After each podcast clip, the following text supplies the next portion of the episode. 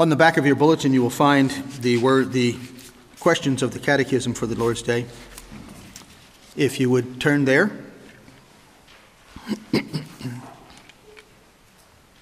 and you would, if you would do as we commonly do, if you would respond with the answers as I pose those questions. What do you understand by the word suffered? That all the time he lived on earth, but especially at the end of his life.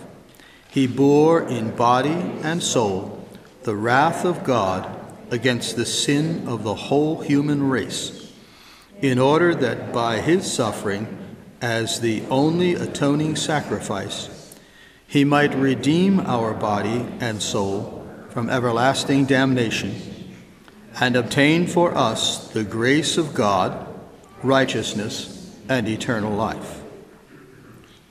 Why did he suffer under Pontius Pilate as a judge? That he, being innocent, might be condemned by the temporal judge, and thereby deliver us from the severe judgment of God to which we were exposed. Is there anything more in his having been crucified than if he had suffered some other death? Yes, for thereby I am assured that he took upon himself the curse which lay upon me, because the death of the cross was accursed of God. In Isaiah 53, particularly in verse 12, Therefore I will divide him a portion with the great, and he shall divide the spoil with the strong. Because he poured out his soul unto death, and he was numbered with the transgressors, and he bore the sin of many, and made intercession for the transgressors. What Jesus came to do, okay? First thing he had to do was come and become a man. So he took upon himself a human nature. We don't probably understand much of what that entailed for him. First of all, how do you confine and immense God in a womb. How do you put a, how do you put a divine nature inside anything?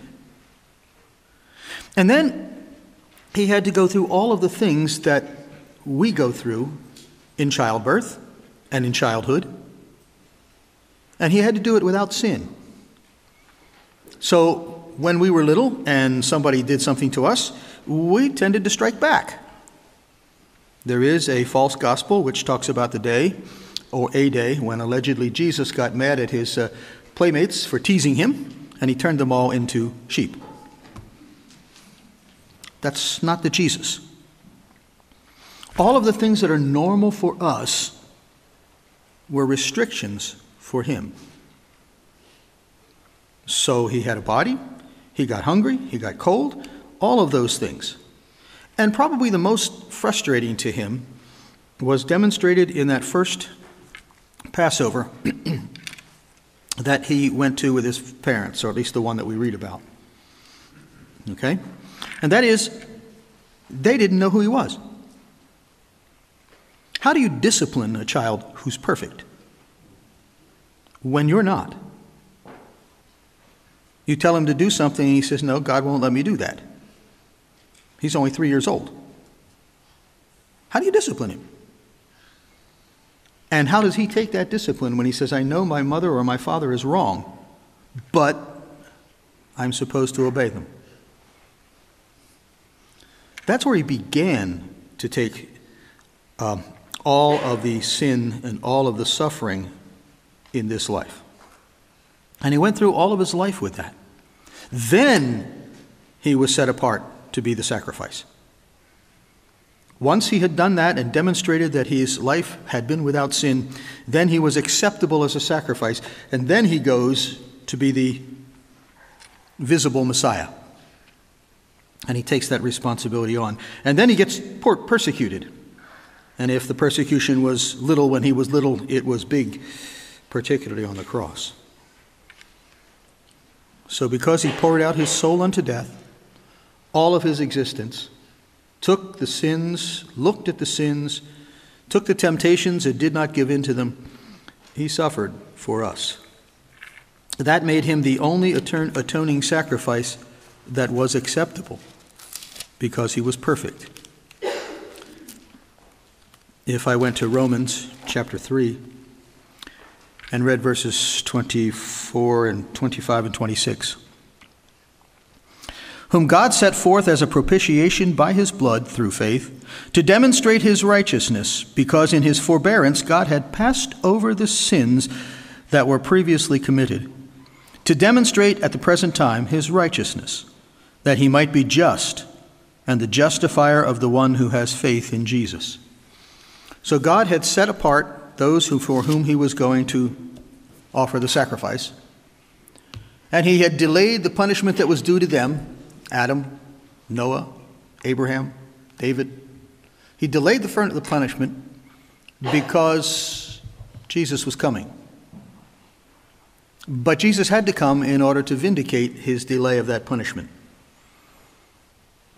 Same thing for us, only we're looking back. Jesus had to take that on himself so that he might redeem our bodies and souls from everlasting damnation and obtain for us the grace of God, which is defined as righteousness and eternal life. That's what's going on. Why did he suffer under Pontius Pilate? Well, first, he had to be condemned by someone to die, even though he was completely innocent. He was condemned by a Roman. He was completely innocent under Roman law, absolutely. But more importantly, he was completely innocent under God's law.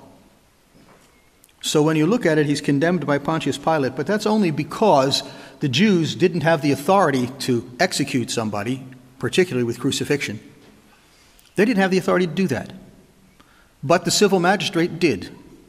And so the civil magistrate and the church had to work together to bring the sacrifice to the cross. So that's why Pilate gets involved in this. In Acts chapter 4, verses 27 and 28. Truly, against your holy servant Jesus, whom you anointed, both Herod and Pontius Pilate, with the Gentiles and the people of Israel, were gathered together to do whatever your hand and your purpose determined before to be done.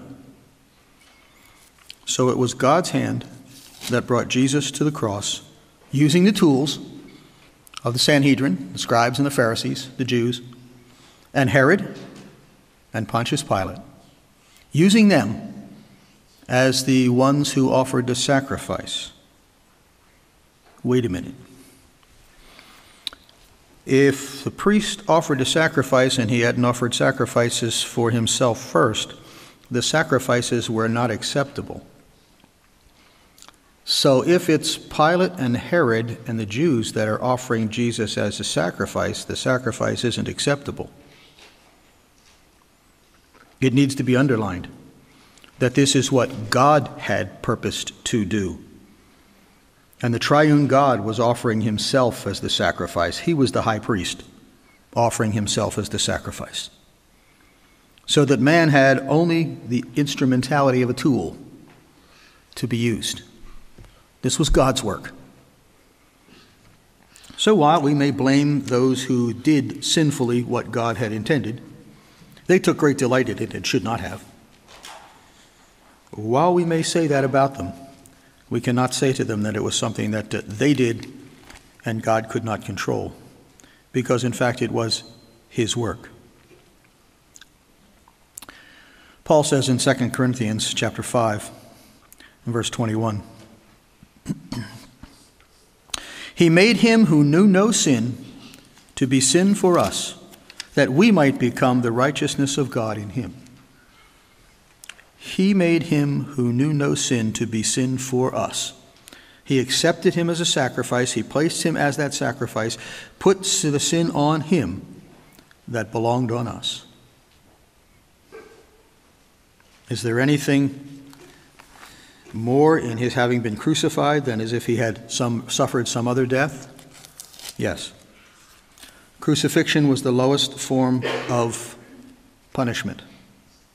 Well, maybe you want to say the highest form of punishment in society, particularly Roman.